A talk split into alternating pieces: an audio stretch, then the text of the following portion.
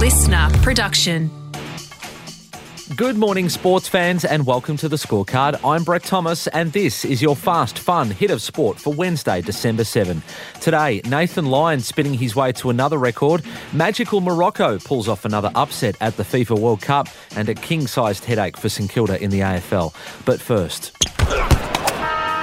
Well, in the last few seconds, the R F U confirming that it has parted ways with head coach Eddie Jones. I can bring you the statement here. It says, following a review of the Autumn Nations series, Eddie Jones has been dismissed from the position of England head coach. This through from the U K this morning.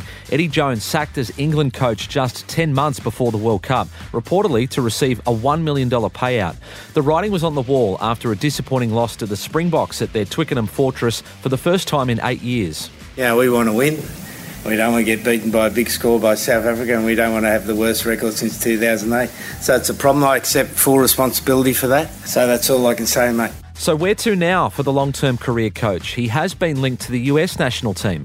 But what about the Wallabies? Is he coming home again? Dave Rennie doesn't seem to know who's in his best fifteen. Quade Cooper, Bernard Foley and Ben Donaldson among the names rotated through fly half, and his winning record sits at just thirty-eight percent after three seasons in charge. Those numbers still don't add up! We talked on Monday about the impossible shadow Shane Warne has cast over every spinner to follow, especially Nathan Lyon. And some, like my mate Zed, will never truly believe Gary is the GOAT. Well, Lyon is just one wicket away from going past Warnie for the most scalps at Adelaide Oval, the stadium he once worked at as a groundskeeper. Oh, he's got him, he's bowled him, he's bowled him around the legs. For me, it's not about personal success. I'd much rather be able to go back into the change room at the end of the game and, and sing a song. Um, and that's still up there with one of my proudest moments of my career when I got handed the team song. So if I can keep uh, leading that team song, mean, means we're doing something pretty well. Pat Cummins trained under lights yesterday as he pushes to overcome a quad strain. Scott Boland is firming as the likely replacement. Not seen at test level since last summer's Ashes heroics, Lyon believes Boland is only getting better.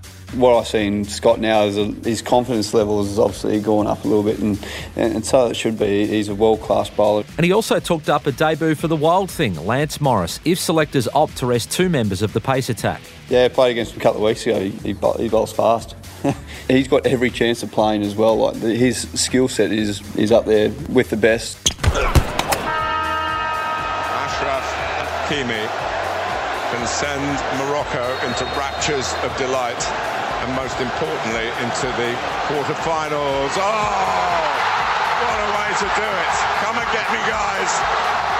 Job done for Morocco. The moment Morocco sent Spain packing and into their first ever World Cup quarter-final. The winning penalty came from Achraf Hakimi. Born in Madrid, he turned his back on Spain to lead the North African nation into the final eight.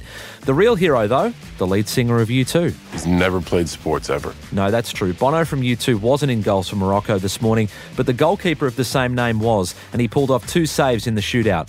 Next up, Morocco face either Portugal or Switzerland. Portugal dropping Cristiano Ronaldo to the bench after he chucked another tanty when subbed against South Korea in the final group game. And the Listener app is the place to hear every match live and in your language. Search FIFA World Cup in the Listener app. Disaster for the Saints, with key forward Max King to undergo a shoulder reconstruction. The innocuous training incident means the twenty-two-year-old won't play until well into the season. And that's Tony Jones from Channel nine just ruining my Wednesday morning. I might go back to bed. Saints fans like me finally had a bit of hope leading into next season with the return of Ross Lyon coaching a twenty-two-year-old star on the rise. But with Max King now to miss an early chunk of next season, Ross the boss will need to pull out all of his tricks to make the Saints a contender like he did during his first stint at Moorabbin. And a scorecard shout-out to Tom Brady this morning. Yeah, he doesn't know who we are. Proving there's still life left in those forty-five-year-old legs, dragging Tampa Bay back from thirteen points down with just minutes remaining against New Orleans. Underneath, and touchdown, Rashad White! Brady now has the most final quarter comebacks in N F L history. And that's your fast, fun hit of sport for today. I'm Brett Thomas. Catch you tomorrow on The Scorecard. Listener.